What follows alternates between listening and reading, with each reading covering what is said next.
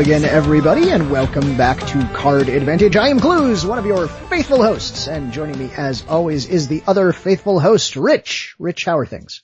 Things are things. Things are in fact, if things aren't things, let me know, cause uh, we need to get somebody on that, like right away. Well, so, sometimes things are stuff, Uh, this is true, and occasionally stuff are things. But mostly it's things are things and stuff is stuff. Usually, I hope. I, I used to have uh, a, a two drawer filing cabinet in my office in grad school, and I labeled the top drawer things and the bottom drawer stuff. It's amazing. And that, that pretty much summed up grad school, honestly. Uh, we I, are, I labeled stuff between me and my wife and my stuff was Rich's stuff and her stuff was crap.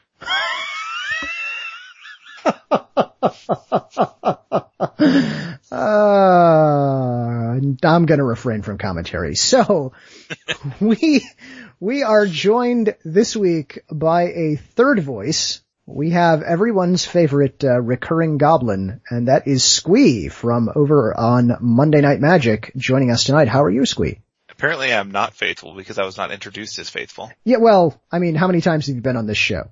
Uh, not a faithful amount. Like I want to say two times. Yes, Yeah. so that's not really all that faithful, Well, somebody forgot his triggers. uh, yes, this is true. But hey, I'm here now. Yes, Squee is here. So, uh, welcome Squee. So let me, let me ask this. For those who don't necessarily know who you are, how would you describe yourself? How would I just, ooh, that's some, you know, deep questioning.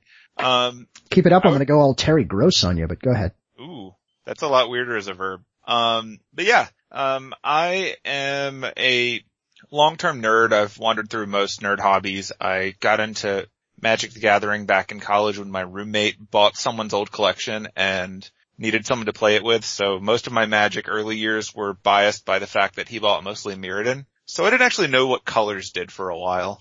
It was just artifact heavy.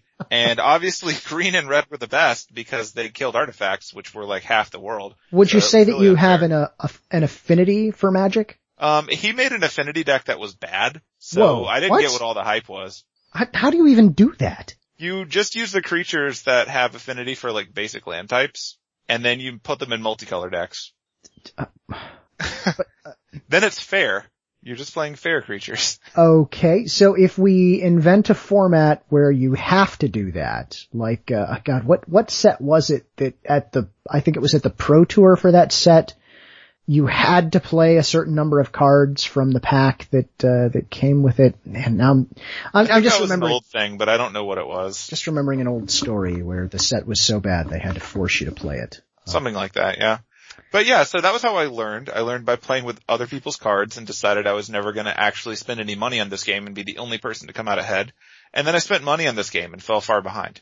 And, um, so I got in around actually buying my own cards around Future Sight. I'd bought some Coldsnap before that and like, no, nobody cared about that set. There was no money in it at the time. Um, so I have my happy Dark Depths deck and that's a little better now. Um, but then yeah, I started playing. I mainly played limited for a while. Um, one of the people in my play group was Mike, who you guys know from the Mana Pool and several guest spots here. And he started doing the Mana Pool and I'm like, hey, podcasts exist. And I started listening to that. Then I guested on that a few times and over time, eventually I guested on it regularly enough that when Chewy took over Monday Night Magic and slowly started adding other regulars to it, I ended up becoming one of those. So Huh, yeah, I did not know that you had that tie. I mean, I've known you for a long time now, and we of course interact every week on Monday Night Magic, but I didn't know that you had that tie to Mike. Uh, Yeah, uh, so the story with that was that, uh, um, Mike was someone who went to North Carolina State University at the same time that I went to North Carolina State University. Um, and Mike was there for grad school though. And I was there for, I, I think my roommate stayed there a semester later than I did because he was in the engineering program and good luck getting out of that on time. And I had actually gotten out on time. So I was visiting my roommate and for a small overlap, Mike was someone that I just sort of vaguely knew from Magic, but when I was visiting campus after graduating to hang out with my roommate and play cards, we started playing more regularly. and I met Mike through that. Like I didn't actually meet Chewy or any of the other hosts until the Future Sight pre-release because that was back when they were giant regional events. Right. So I could actually just meet new people there. Huh, so what, uh, what were those like, the, the regional pre-releases? That's something I never got to experience. That, that was Um, before my time. So the interesting thing with regional pre-releases is that they play kind of like a, like if you go to a Star City event or a GP, but much smaller than that scale, like usually the scale of there being maybe a few hundred people there. And, um, what's noteworthy is that it's essentially, if you were to go to one of those, but instead of having a giant main tournament, you just had a lot of flights for sealed. Um, when we played, they were 32 person flights of sealed and you just played Swiss. hmm And so every time they got to 32 people, another one would fire. And you'd play for four rounds. You'd get prizes of the new set based on your, um, results, similar to how I know Atomic did it. And the, the difference was though, there wasn't a set start time beyond the beginning of the day. It's just whenever they got 32, they fired another one. So it's just like playing sides at a GP. Yeah, But- it's exactly like that, but Huh. it's the main event. And they also allowed, um, drafting at these, but this was before I really got into drafting.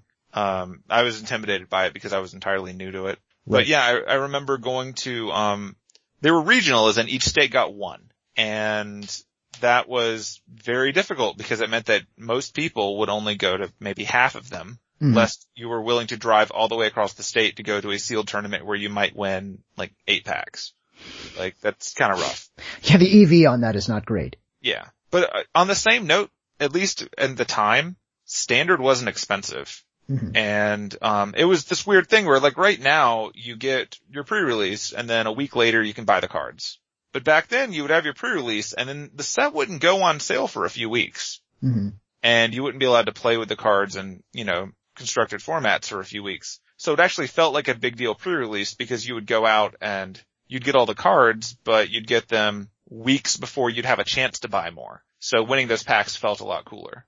And yeah, you could look up what cards were in the set, but it wasn't nearly the level of like coverage and attention that people get now where at least at the time, I don't believe Wizards was like slowly doling out cards across, you know, 50 websites and every podcast but the ones that we're on. Right. Yeah, not those. Yeah. Um, it was more just a matter of, you know, you went to the event, you may or may not have read a list of what it was online. Like they're still doing website previews, but Mhm. it wasn't quite the same as now. Like where, as now you know the whole set a week out and a lot of people have already picked their strategies and it didn't have any of the gimmicks that you have right now either. Like what you got would be, um, they still did tournament packs, which was neat. I like tournament packs. Um, for those not familiar, a tournament pack was a single box, a tiny box that had the equivalent of three packs of cards in it, but there were no duplicates among them. So you open up the pack and you'll get three rares and nine uncommons and 42 um, commons because this was before they put lands in there, but none of them were duplicates. And then on top of that, you would get three packs. Huh. And it was a way of getting you more of the set, uh, because you would get to see, you know, like 45 completely separate cards in it or however the math worked out. And, um, it was really interesting because on top of that, you could still have multiples of things that just came out of your other packs. And then when you went to a mid-set pre-release, you would have the tournament pack for the base set and, you know, two or three, depending on where they were at the time, packs of the new set. Yeah. And so you would never have multiple instances of a card from the base set when you're playing with a new one. Huh. And- well, that's, that's a really interesting, uh, environment. Uh, yeah, and the um the packs themselves were essentially just like the pre-con deck boxes that Right. you get in fat packs and stuff like that. They're pretty small. Yeah. Uh, so you a lot of people like Mike, for instance, just kept the things and just you know would keep their unsleeved decks on them. hmm Um, but overall, it was a neat experience. But there was no like winner, like some big heavy duty, um, you know, fighting your way up the chain. It was more just you could play, and then if you know you were bored when it, it was over, or you you know you got your three losses or something, and you were no longer in it for packs, you just drop and you could immediately start another one, or at least get in a queue for another one. Yeah. And because this was like the only statewide event for people that weren't playing really competitive, you would see a lot of the same people at each one. Like the, I sort of came in near the end of that. Um, but I distinctly remember going to the Future Sight pre-release and then they did Magic Game Day for 10th edition, which was essentially a pre-release as we think of them a bit more now. Yeah. And then I remember, um, Lorwyn I couldn't go to the pre-release for, Morningtide I could. Shadowmoor I had to drive for a few hours to get to one. And then Eventide I don't think I made it to. I don't remember where that was, but it was just one of those things where like I missed some of the events because they were far away. And that was sort of noteworthy because now, you know, it's just a foregone conclusion that you'll go to a pre-release if you want to. If Yeah. you're in most locations that have one because your local store is doing it. But back then, it was like deciding whether or not you were going to drive to like a GP or something. You had to plan Yeah. it. So what would you describe the, uh, the atmosphere or the community at these kinds of pre-releases? Uh, what, what, what was the, what was the vibe like? Um, well, for me, it, it was fun, but it was a little bit intimidating because you're going in to play a new set and most of the ones that I went to were either at giant stores that could actually support the whole state or they were in like rented out hotel space. Right. And it was like a little miniature convention and people would be selling stuff on the sides and, you know, all of that would be going on. But overall for me, like it was just a case where I showed up at these, these were very new for me and I had fun, but you know, there were people that you would only see at these. The, we didn't have Twitter or anything really heavy yet, so like a lot of the online community was still being developed. There was a time before Twitter? Yeah, it was weird. Huh. How did people talk to each other and insult celebrities? Uh, MySpace. they, they still had MySpace. Insult Um, celebrities. Admittedly, at the time, you didn't need Twitter to keep Joss Whedon off of television. He just sort of did it himself. Like he just handled that. Oh. Okay, well, um, believe it or not, dear listeners, none of that is the reason why we actually have Squee with us today. It, that just, that just came up. Um, so yeah, I, I didn't know we were going to go down that route, but that's, that's pretty awesome. Um, so right now, for those who don't know, and those who don't know are gonna know real soon, uh, Squee has a new project that, uh, has just started up. He made, uh, announcements about it on Monday Night Magic recently. Uh, he has the website up and running, and so I'm hoping that you can tell us a little bit more about Enchant World. Yeah. So I'd mentioned this uh, about a month or so ago on Monday Night Magic in passing that I was putting together a new audio project that would be like a podcast, but a little different from the way other people handle them. And the ultimate format that I decided on was a submission based podcast where rather than acting as a host, I acted more like an editor. And the goal was to reach out to the community with given topics and provide people who were interested in sharing stories from their own experiences related to those topics through short clips, which they could either email to me if they have the experience with the audio editing, or they could submit directly through the website where I've put up a recording tool where you can go through and you can click record and then you've got five or six minutes to state, you know, your story directly and then I'll handle the editing and do all the work on that. And the reason for doing this kind of format rather than a traditional interviewing format is that I've got a personal feeling that a great many of the stories that we hear about magic now come from people that fall into a certain subset of magic players, which is magic players who are committed enough to want to, you know, go through all the work of getting a podcast together and publishing it and also who were so invested in the game that they feel like this is a great use of their time, even though that's probably not the typical feeling of most magic players. But also, I feel like a lot of people have stories. Like you go to any given event, even like the giant pre-releases that we were just talking about. Everyone's got a story. I mean, a lot of people are just going to complain about how real life random isn't like the random that it should be because it made them lose. Or how some people open better cards than others or just nonsense or, you know, wise Jays cost too much. All of those things. It's But like how, uh, students don't really understand how a curve works. They, Yeah. they only know the curve that can help them, but curves can go the other way. Yeah. And so, interestingly enough, um, if you go to a lot of magic events now, one of the things that you might observe, and this is me coming from a, a North America centric view, obviously this will vary based on where you are in the world and even where you are within the United States. But most of the events that I've gone to, both small and large scale magic, you see a lot of very similar looking people. Um, no matter what demographic you go into, there's usually a predominant one. And when it comes to Magic the Gathering, it is predominantly a hobby that I mentally associate with white males, typically floating in that late high school to maybe mid thirties, like that 18 to 35 area that you hear about demographically so much.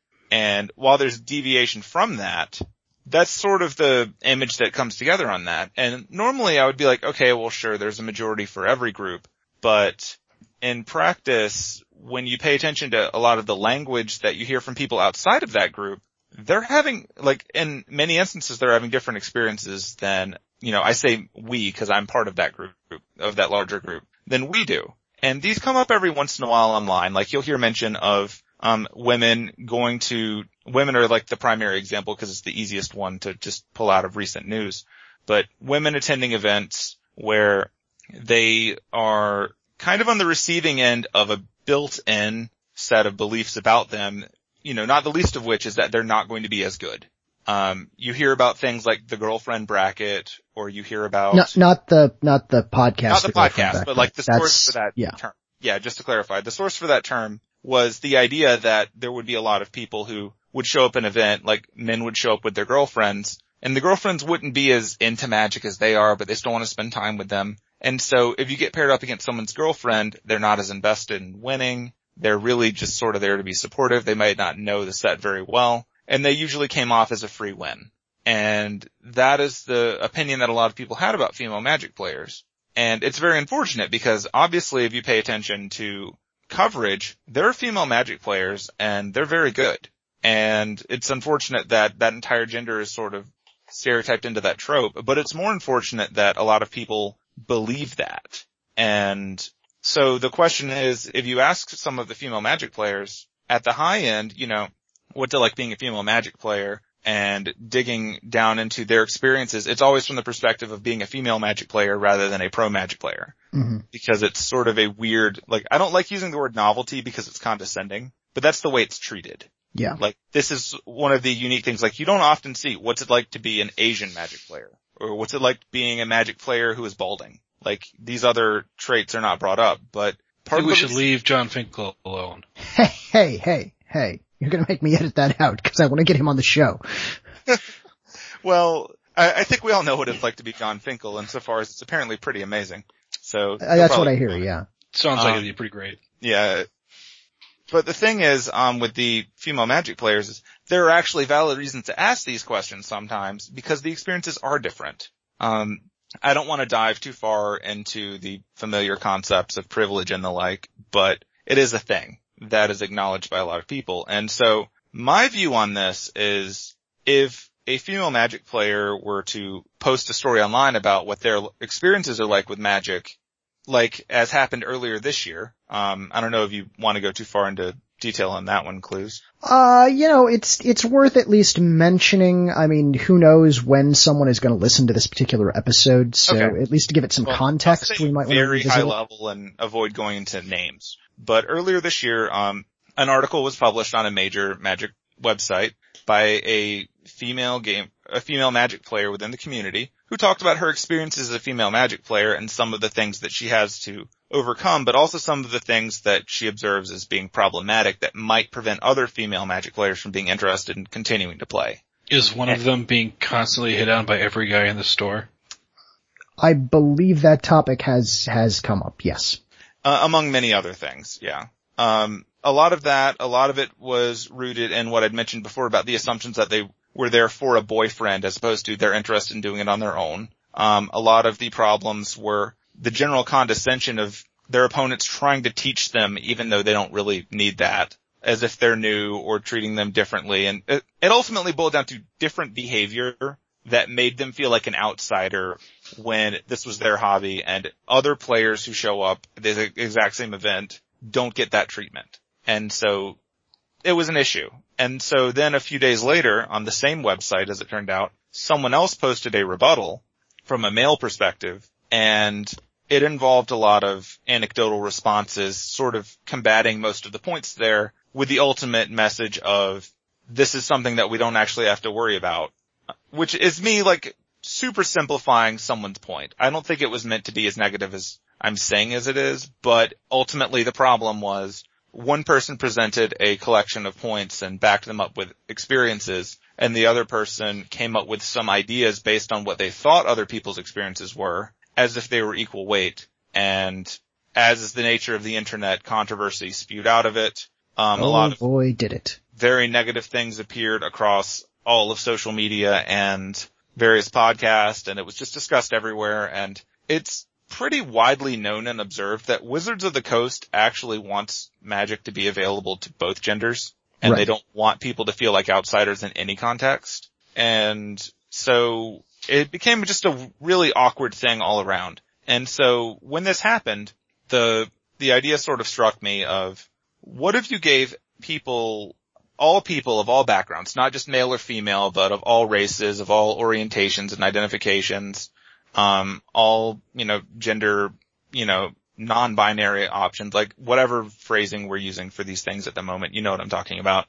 Um, all classifications and self-identifications. If we gave people the ability to all just share their own stories, like not attack other people's stories, not try to devalue what happened to other people, but just share their own, just share their own, um, experiences with the goal that if I could take a large number of experiences and put them together for people to listen to, maybe we could build a little more empathy over what people have in common and identify the behaviors that are problematic, but also the positive ones that can be reinforced. Mhm. Because my firm theory on all of this is that while some people are just jerks, the vast majority of people are not.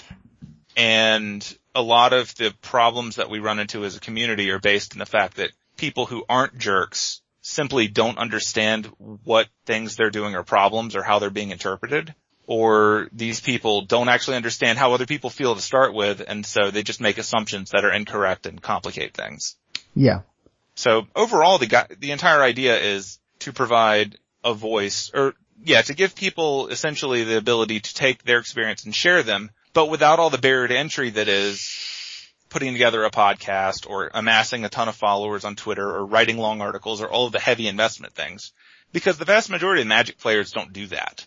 But if you can direct them to a web page or a phone or use their phone to go to a web page and they just click a button, you know, quickly tell their story. I mean, you can do this in five minutes and be done. And then you've got your message out and then put all of the weight of actually editing it and, you know, sound correcting and all that stuff on me so that I can then put it together into something that's, you know, coherent and hopefully has a flow to it. And as much as possible, remove the editorial aspect on my end because ultimately I could tell you my stories, but I can do that on Monday Night Magic or on any of these other podcasts that I've run into.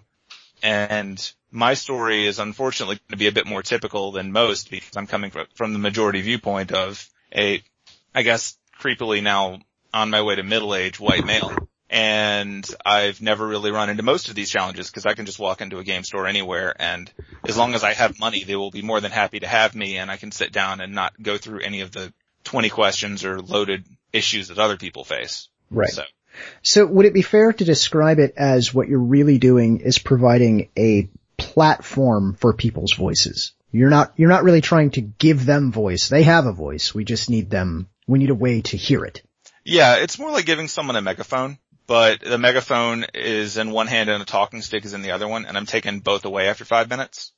Because I'm making very clear that I don't want it to just become a platform of here's your soapbox, you know, go forth and essentially spew whatever you want for 20 minutes and I'll do all the work of getting your message out. It's not that. Yeah. It's more a matter of don't tell me your agenda, just tell me what you've experienced and what things have been good and what things could be better. And then likewise, I want to hear the good stories. Like I don't want it to just come off as here's a laundry list of problems. I want it to be here are things that we do in my community that make things better to give other people ideas. Um, as an example, I know that one of my, um, communities that I've played in, the person who, um, runs the store, he will typically, instead of having like a very heavy, um, prize distribution of, you know, like the top four, top eight at an event get the vast majority of the packs, he'll spread it out a lot more thinly where the top people will get, you know, more than other people, but not a lot more. And then the people who, like everyone who participates gets packs no matter what. Mhm. But he'll also, separate from magic product, occasionally give extra deck boxes or promo items or whatever to people that he sees who he feels are like having a harder time and he'll have a zero tolerance policy to anything that he sees as negative. He'll directly call people out. Like he does, he does everything he can to make the community better, but he also actively encourages and rewards it when other people in the community take on those roles too. Right. And like that's a simple thing, but ultimately it's a thing of what can people not in the authority point do to make things better. And that's going to be where hopefully, you know, something as simple as welcoming someone to a store or, you know, a simple change of tone where instead of saying, Hey, would you like help with that deck? Maybe instead asking, so how does your deck work? Like Mhm. simple little changes that make people feel a little less like you're talking down to them. Cause honestly, magic players have a tendency to come off as arrogant no matter what we do. I think this is a very fair statement. And there are simple things that we can do to improve ourselves both here and in other parts of our life. And hopefully, rather than me just telling people you should do this or you should do that, which carries whatever weight I can lift off of it, having people actually say what works for them directly without any editorial will give people a better sense of what's going on. So that is my hope. Um, and because of that, if you go to the website, um, I called it Enchant World and it's available at enchantworld.com and it's named after an old mechanic that they don't do anymore, which essentially would be a set of enchantments who only one of them could exist at a time period and it would change the rules of magic on some level. And they kind of lifted that idea and repackaged it in the, um, Planechase sets, but at the time, like that was the gimmick. And the idea is that for a set amount of time while that enchantment was out, the world is a little bit different. And usually if you're running it, it makes the world better for you. And the hope is that we can, through our effort, make the world a little bit better for everybody. So if you go to that website, enchantworld.com, you can look over some of the upcoming topics. Um, as we get episodes recorded, they'll obviously also be available there. Um, but you can look over upcoming topics, read about the kinds of things that I'm going to be talking about. And then there's a submission button. You know, you go through, you fill out a very brief form, which is mostly for my reference because if things go well, I'm going to want to have a record of who submitted things in case I want to do like a follow up, you know, like how is life going six months later? Or if, you know, like something's wrong with your recording and only got half your story, well, I want to let you know so that you can resubmit it. So mostly it's just capturing stuff like that and then the baseline level of saying that I have permission to use your recording so that, you know, I don't ever have to pull something down because someone changed their mind later. Yeah. But for the most part, it's very laid back, simple, fill it out and submit. You could go from visiting the website to reading what's going on, recording something and being done in under 10 minutes. And then, you know, just check back in later and, you know, if we've got to that episode already, you'll see it there. Um, other than that, I'm slowly collecting links to other sites that I think might be useful. Like at present, I have a link to the MTGcast site, which obviously hosts a wide variety of podcasts from all over the place. So you get a good, there's a good chance you'll find something that you like there. And also, Or, or at least something you'll listen to, whether you like Yeah. it or not. yeah, I mean, there's probably something to help pass the time and it's more people's stories. Hey, it's our fan base. I was going to say, I suggest either Monday Night Magic or even better, Card Advantage. It's this I great think you've already got podcast that I, oh, huh. Yeah, I guess you might be right. Presumably you've already got them. Otherwise you've got some weird time travel going on. Yeah, well, that's usually a problem. Yeah. Uh, so I have a whole slew of questions that I've written Yeah. down, uh, as, as you've been talking here, things that have occurred to me. Uh, and I, I apologize. I didn't mean for this to happen, but I might actually end up going all Terry Gross on you. So Rich, s- stop me and cut me off if you want to jump in here, but I've got some. And so the first thing I want to ask is, uh, I am a huge supporter of this project, which you know. Um, you know, we've, we've been talking about it behind the scenes for a while now. I'm a huge supporter of what you're doing here. Are you prepared for the backlash? Are you prepared for the accusations of editorializing and uh, the anger and vitriol that the internet has to offer? Um, I'm, I'm prepared insofar as I'm of that mindset that if I'm upsetting people by letting other people talk, then I'm fine with upsetting those people. Um, like pure and simple, like I'm not bothered by people being angry with me on the internet. Mhm. Um, that said, I, I do want to clarify that since, um, putting out the, um, website on Monday of this week, we're recording this Wednesday, so, you know, within the last 72 hours, um, I actually did have a conversation with someone who, um, wanted to make sure that I wasn't falling into the trap of giving the appearance of equal weight to varying opinions when some are more informed than others Right. and that was a concern because um, she was rightly concerned, having seen in the past where if you give equal weight to dissenting opinions, then it's very easy to dilute out something that is based a little bit more in reality compared against something that's you know less well informed or more you know you've seen politics, you've seen how everything gets noise and hopefully avoiding the politics end, but also acknowledging that I don't want to just add a lot of noise to the point where none of it matters. So from the editorial standpoint, most of what I'm going to be doing is making sure that I'm providing, um, the actual stories that are useful. That doesn't mean that I'm picking a side though. Um, because one, I don't think there are sides if you do this right, but I think there can be conflicting views and I certainly want to show both if there are two, more in all likelihood if there are multiple. But I do want to make sure that in my editing, I don't make it look like if, you know, for instance, just to pull an issue out of nowhere that's unrelated to this. Let's say instead my podcast was about different colors of magic cards. Well, everyone has their own opinion of what the best color is. And they certainly have their opinion of the worst color. And it's pretty easy to dig that out of people. Case in point. Well, if I were doing this project on, you know, what's the worst color in magic between green and blue, each of you have your own opinions on this. Uh, yeah, this is true. And if I, you know, receive submissions from 20 people and, you know, five of them said green and 15 of them said blue, well, it would be very misleading if I were to only put up, you know, three green and three blue. Right.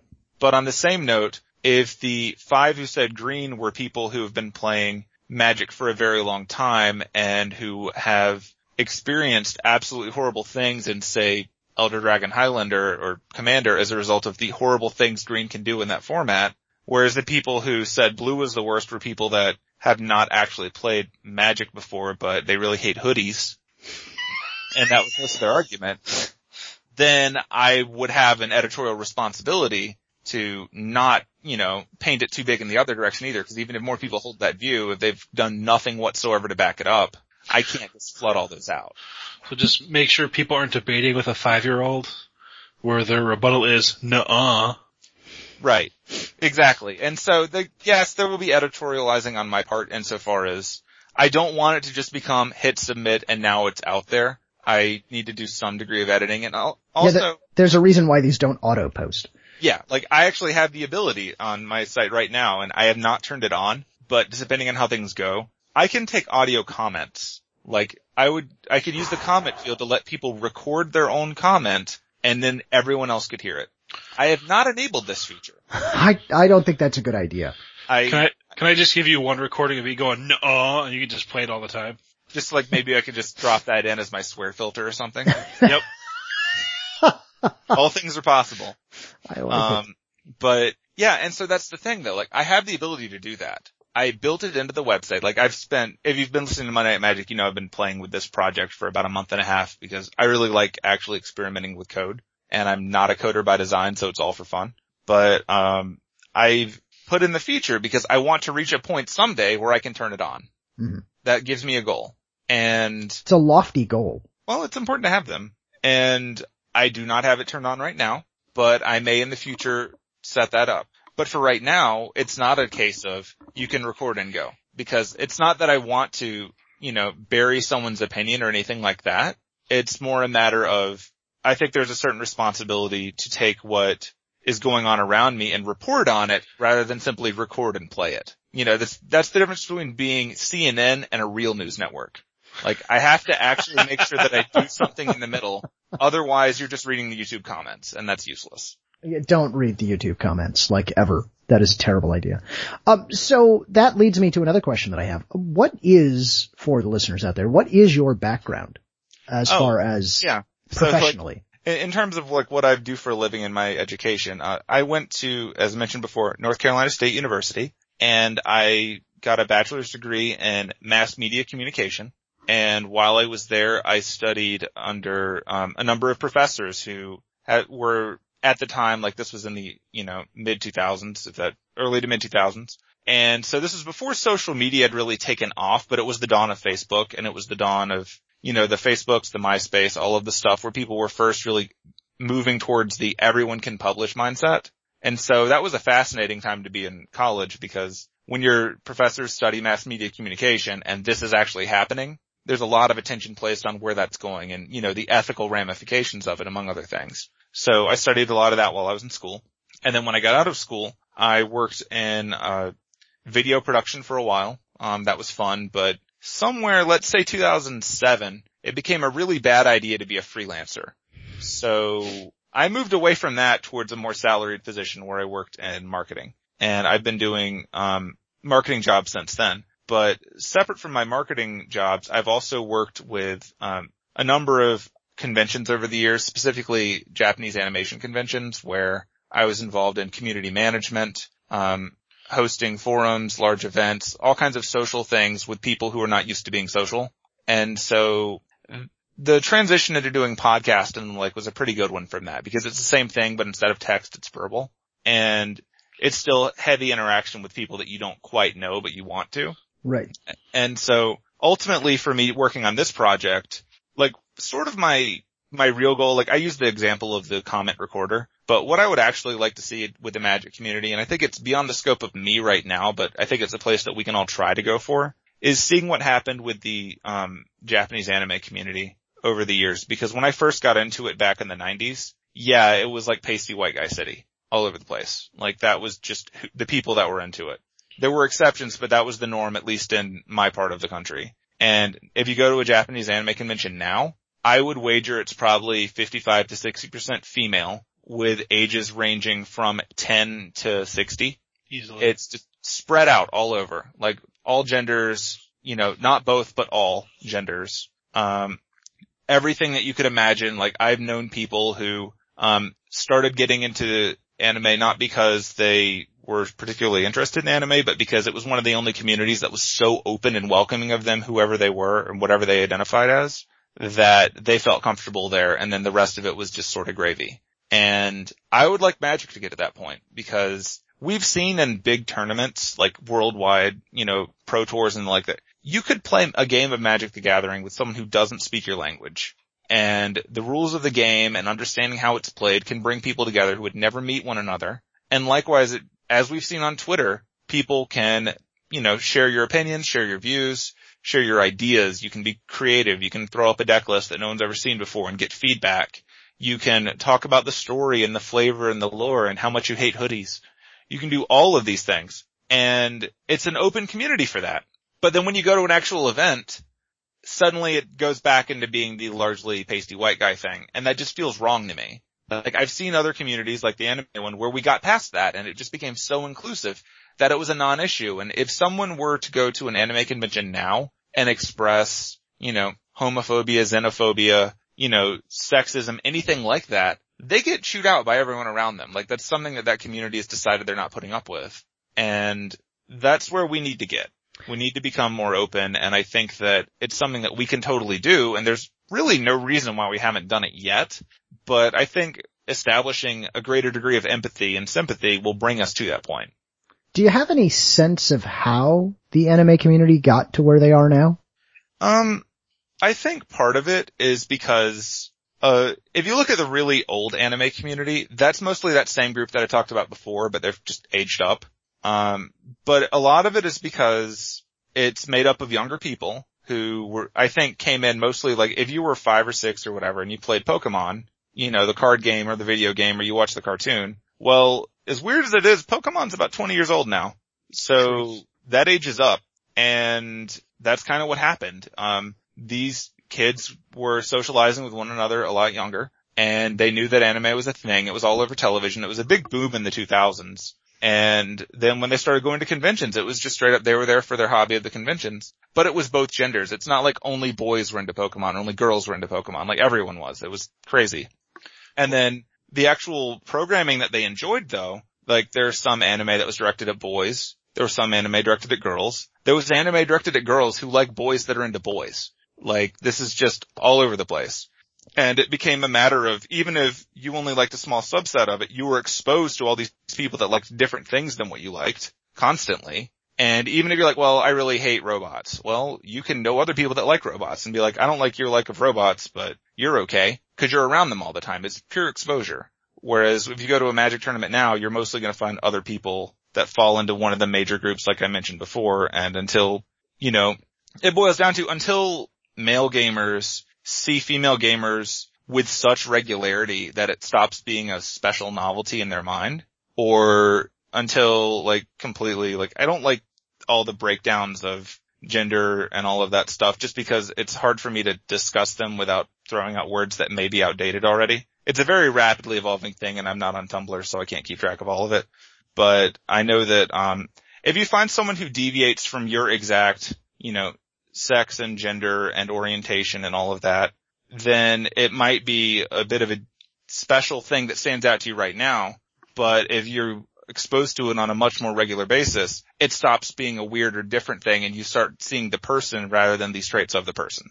And I think we can get there like the anime community has because also the anime community had the advantage of costumes. So you saw people as their character or you saw them based on all of the swag that they're wearing, decking them out in whatever their favorite show is and all of that stuff. Whereas magic, you pretty much show up and you see a bunch of people. Jeans and a t-shirt.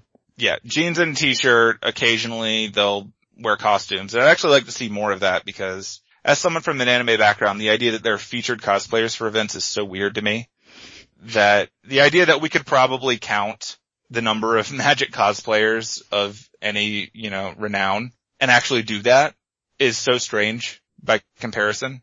But that's a thing that we can do because it's unusual. But I think that as magic gets more people into costumes doing it and as people start to put up more of an identity and a little bit less of the, I'm just going to ignore the world around me and just show up at this event to try to win. Cause that's the other thing. As a tournament, magic is competitive. And if the only place you see magic players are at heavy high stakes tournaments, then they're all going to be focused on winning rather than socializing. Whereas anime conventions don't have that. But I, I do think we can get there. I think, um, most fun that I've had at tournaments is actually not competing in them, but showing up for the social part. And I'd like to see more people see that as a viable option too. Mhm. You don't have to want to show up and play through 10 rounds of stress and then cut to top eight if you did well. You don't need to feel like you had to throw down $800 on a standard deck that'll be invalidated within a year. Like it doesn't have to be an expensive hobby. It just sort of is if you're really competitive with it. And I think we can ultimately make it fun. I mean, we all clearly have invested so much of our time in this game and so much of our attention and so much of our thoughts that we have all that in common. Why don't we just talk to each other? Yeah, believe it or not, here's here's a time when I'm gonna say uh, I think Chewy has the right idea about part of this because when Chewy goes to a tournament, it has absolutely nothing to do with winning a tournament. I don't think Chewie's played outside of a pre-release or a random FNM when Mike gives him a deck in probably years. Like I think Vegas was the last time he actually played in a tournament, Yeah, not counting random FNM with Mike's deck or a pre-release. But he has so much fun. Like he enjoys it. And to credit, when I couldn't get to, um, GP Charlotte earlier this year because I had to go to a wedding the same day. I say had to, like I chose to, but I didn't get to the tournament until like 7 or 8 p.m. And, but I showed up in time to go to the big podcaster dinner and that was a lot of fun. Like, you know, we all got together, we had pizza, it was great. It was an entirely social event for me. And then the next day, because I'd missed day one, I just walked around and talked to people and I had a lot of fun. Um, I didn't have any of the stress that I normally do of trying to build a deck or get all the cards in time or, you know, looking at the meta or coming up with like, what am I going to do or sitting through like all the, you know, meetings and registration and all that annoying stress and having to get there exactly on time. I just had a lot of fun meeting people and walking around and I would like more people to see that as an option. So would you say it's fair to say that we need magic tournaments to become more like magic conventions than tournaments? That the tournament is just one aspect of what's going on? I think that personally I would be happier if magic tournaments became more like magic conventions or, you know, if you really wanted to be crazy about it, you could actually use that gathering word that they are stuck on the back of the cards and make it just a thing where they all get together and, you know, like the costume people can show up and take pictures. The artists can show up and sign things. Like they're slowly moving that direction already Right. where there are things to do at these tournaments when you're not playing, but most of the emphasis is still on playing and trying to win, even though realistically, if everyone goes to this tournament with the goal of winning it and 10,000 people show up, nearly 10,000 people will not win. And it's really sad for all the rest of them who showed up and invested in that if there's nothing else to do. Whereas the people who show up just to get their cards signed and hang out with their friends and maybe play commander or, you know, go to podcaster dinners or whatever they want to do, they're going to have fun every time. Um, Right. and like you can do both. You can show up for one part and then if you don't win, go do the other part and that's fine. But I think as a social community thing, the emphasis needs to be placed less on you need to show up for this thing and have the best deck and win and a little bit more on you need to show up and have fun. And, and I would like that to be more of a thing, but I also acknowledge that pretty much anywhere else you go for magic, they're going to want you to buy cards. Like as long as the people who are in charge of this thing are like Star City or, you know, Wizards themselves, like they're going to push the cards and the new set and all that stuff because that's what they want. they still want you to have fun and they're going to put some effort into this, but I think we as a community need to put some effort into finding ways to have fun outside of that. Right. Even At- if it's just, I want to go visit all my friends from the internet and they're all going to be at this thing. At the end of the day, uh, tournaments are, to be honest, I mean, a, a, a magic tournament is really an advertisement for the product Magic the Gathering. Yeah. So I, I feel like there's always, out of a marketing budget essentially. pretty much, I feel like there's always going to be that sort of a conflict there. And I, I mean, it's, it's not really like a direct conflict, like the two aren't diametrically opposed or anything. But, you know, when push comes to shove, the whole point of the tournament from the, not necessarily the TO's perspective, but from WotC's perspective, is we have tournaments because when we do, more people are interested in buying our cards. Yeah.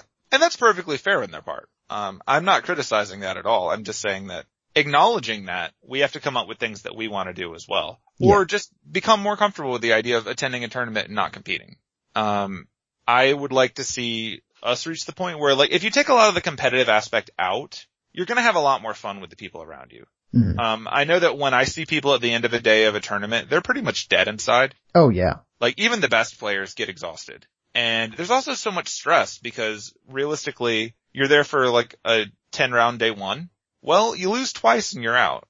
Realistically speaking. I mean, you might be able to day two for like packs or whatever, but you're not going to make it to the end. You're not going to get to live your dream or any of that stuff. You're not going to cash. So you have these people that have probably invested nearly a thousand dollars in their deck Mhm. and then practiced, you know, who knows how many hours getting in. And they put all this investment in this thing and then they get to like, you know, round four and their deck just bricks and then they lose one. And now they're in, I have to win every round all the way out to have a shot at my dream and they're going to brick again. Or their opponent's just going to play better than they do because their opponent's got even more time in or, you know, that's just the way magic works. They're a bad matchup. There are too many scenarios that can invalidate all of the work and energy that you put into the tournament that are beyond your control to be so invested in it. But when you hit that point where you played in your big tournament and you're done and it's just over, you can get depressed really easily. And that's not a nice place to be. So if your consolation prize of losing out of the tournament is, and now I get to go hang out with all these people and do all this cool stuff and have fun, that's a great way to come down from that. Even if your main goal is still to win.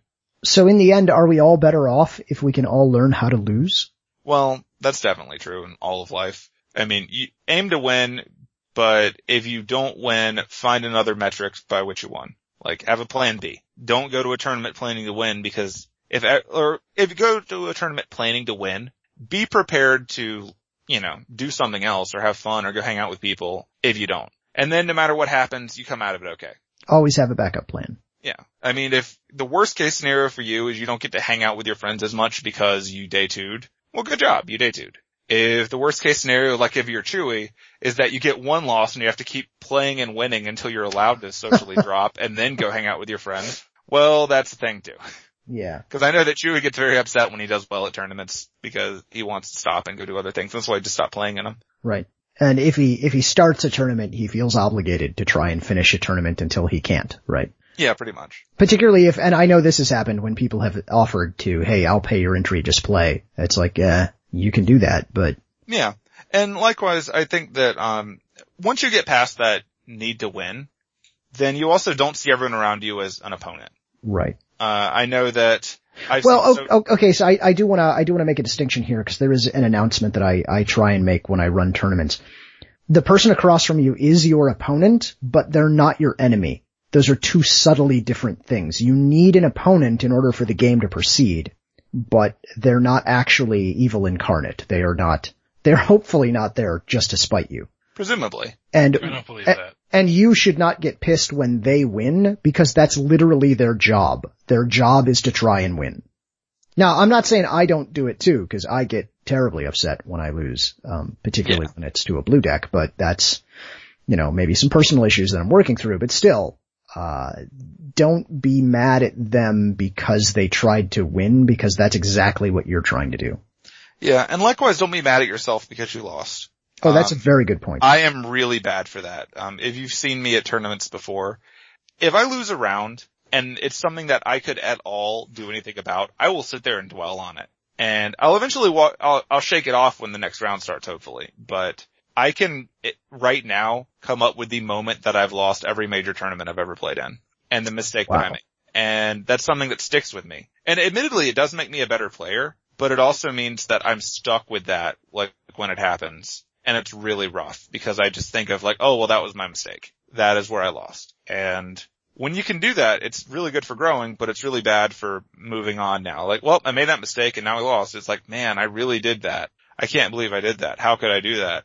I must have been tired. That was stupid. How did I make that mistake? Where was my discipline? Like, you can beat yourself up pretty bad, and that is not a good mode to be in when you're then gonna try to go hang out with your friends. Right. And you certainly don't want to do the, the sad walk to McDonald's because, you know, you're really hungry because you haven't eaten and then you're just sort of sitting there and you're looking at, you know, your McDonald's cup and you're like, what did I do with my life? Why was I here today? Like, you Why- get depressed really easily. Why have I eaten McDonald's for the third meal in a row? This is not a good plan.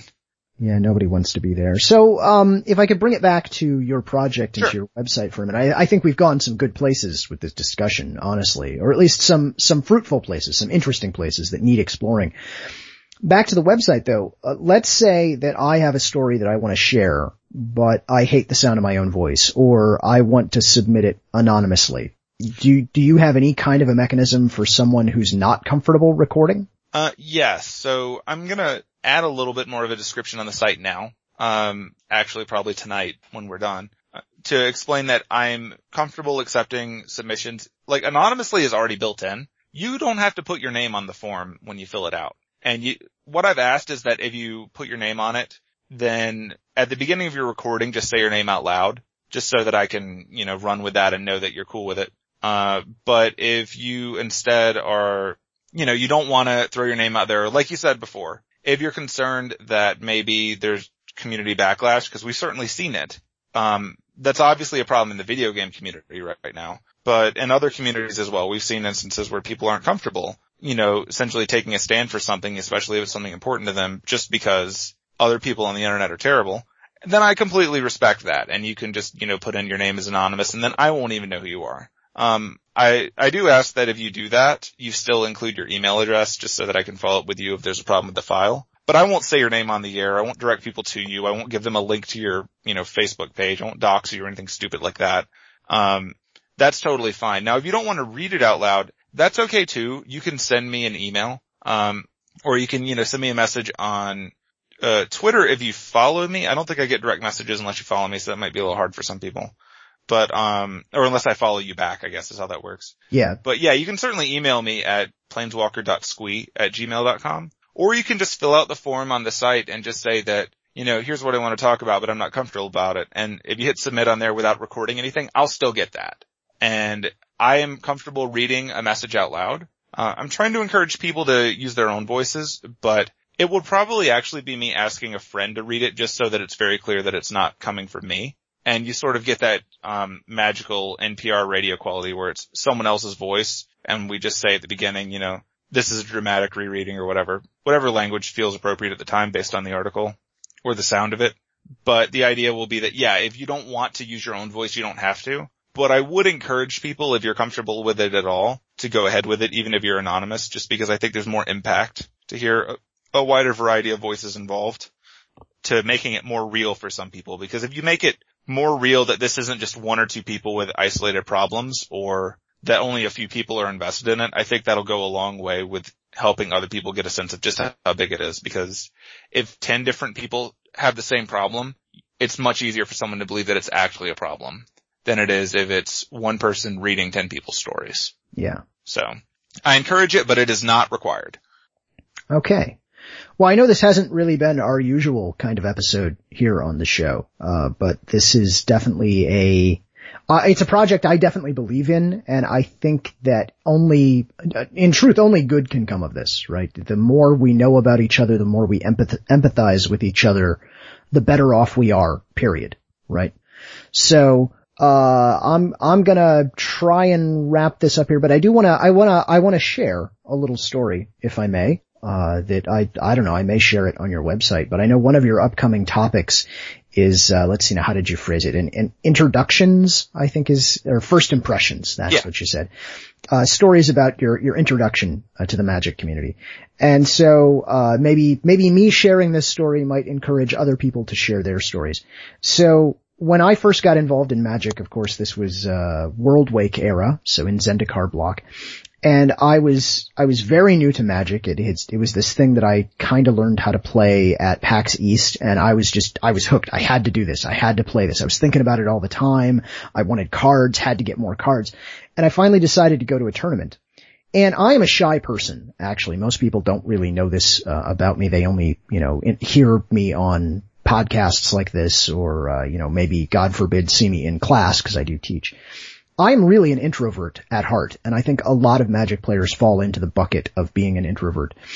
And because of that, uh, being extroverted or putting myself out there takes a great deal of effort for me to do. Now there are certain situations where I feel safe doing that, you know, for instance, these podcasts, uh, or, or when I'm in the middle of teaching a class.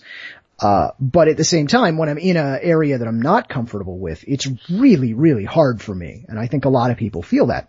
So I go to my first magic tournament and at the time it was at sci-fi genre, which was the predecessor to Atomic Empire in Durham, North Carolina Great Shop. You should check it out. But I didn't know anyone, right? I didn't know any of these people. And I had never played in an FNM before. I had, I had only read about it online and heard about it, uh, in podcasts, quite frankly. And so I built my deck, which was a red aggro deck, of course. And I didn't know what to expect. I didn't know what was going to happen. I didn't know how it was run. I didn't really know who was in charge. I actually wrote out a deck list by hand on a piece of paper because I didn't know if I needed one of those or not. That's how naive I was when I first started out.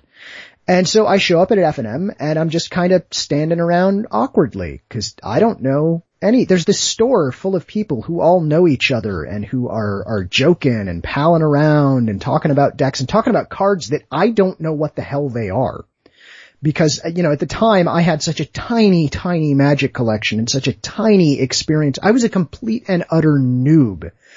And it was terrifying. And this was a shop that that was full of a community that is nice and that is welcoming and that is open. And I was still terrified because I didn't know how to act and I didn't know who to talk to. And it was honestly just weird. And I lost. I just straight up lost the crap out of everything, to be honest with you. I was a horrible magic player. Some would say that I still am, and that's probably a fair criticism. But if that's your first kind of experience in a good situation, I can only imagine what an experience in a bad situation is going to be like.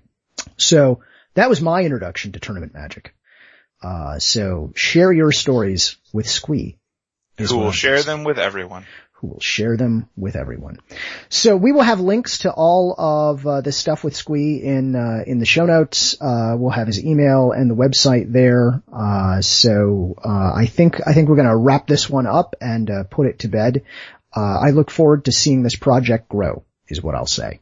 I'm hoping for the best on it because while there's a bit of fear that simply no one will submit things, I've already gotten a lot of um, questions from people. Uh, both people asking if they can submit their own things without using the form because they have audio editing and want to save me the trouble for it. And also people who have told me that they're, they've never done anything like that before and they're a little bit self-conscious about it, but it's important to them and so they'd like to have a chance to do it. So I'm at the moment cautiously optimistic and hoping for the best. And if I don't get you on a topic in the first round, like I'm revisiting these topics, like people will always have more first impressions. People will always have new experiences. These are just the first few to get it started. So if I miss you here, feel free to submit anyway and I will put them in a folder for the next time. Right. Okay, so any any other parting contact information? I know you mentioned Twitter, but I don't think you mentioned your Twitter handle. Should people want to get a hold of you? Yeah, so if you're looking for me on Twitter, it's um, at Squee Goblin the Bob. Um, Goblin is not spelled with an I. The real reason is because Twitter wouldn't give me that many characters, but I like to come up with reasons why on Monday Night Magic every week there's no I. So I'm going to say for this time around, uh, there's no I in magic because it was wearing a hoodie in the wrong neighborhood. And so all of those 15 people that absolutely hate blue showed up and it was bad. Don't be those people. Yeah, don't be those people. Don't That'd be those bad. people. But yeah, so you can find me on Twitter and then uh, as said before, you can find the website at enchantworld.com. And like I said, all that's going to be in the show notes. If you want to see the show notes, there are places you can do that. If you want to talk to us, there are places you can do that. We do enjoy feedback. So you can find all of our stuff on our website. We are uh, cardadvantagecast.com. You can email us. We are mtgcardadvantage at gmail.com. You can find me on the Twitters. I am at Lockluze, spelled just like it is in the show notes. And Rich's mic is apparently muted. Yeah, it is. Yep. I am at Mind Mage. The AN Mage is a four. also because it was in the wrong neighborhood. Uh, so there you go. Thank you very much, Squee, for joining us. I look forward to hearing how Enchant World goes, and I look forward to hearing the community's stories through it. Yeah, um, once I get an episode together, it'll be added to the MTGcast network. So if you listen to that, it'll pop up in there. I'll also make a note of it on across Twitter at the um, name that I just mentioned. And the website itself will obviously have it and it'll be all over the place. Um, I'll ask Chewy to mention it on his shows. I'll ask Clues to mention it here. Yeah. Totally. And hopefully we can all listen to it and be like, wow, that was great, but now I want to tell my story and then continue. Yep. Well, thank you all very much for listening and we will see you all next time.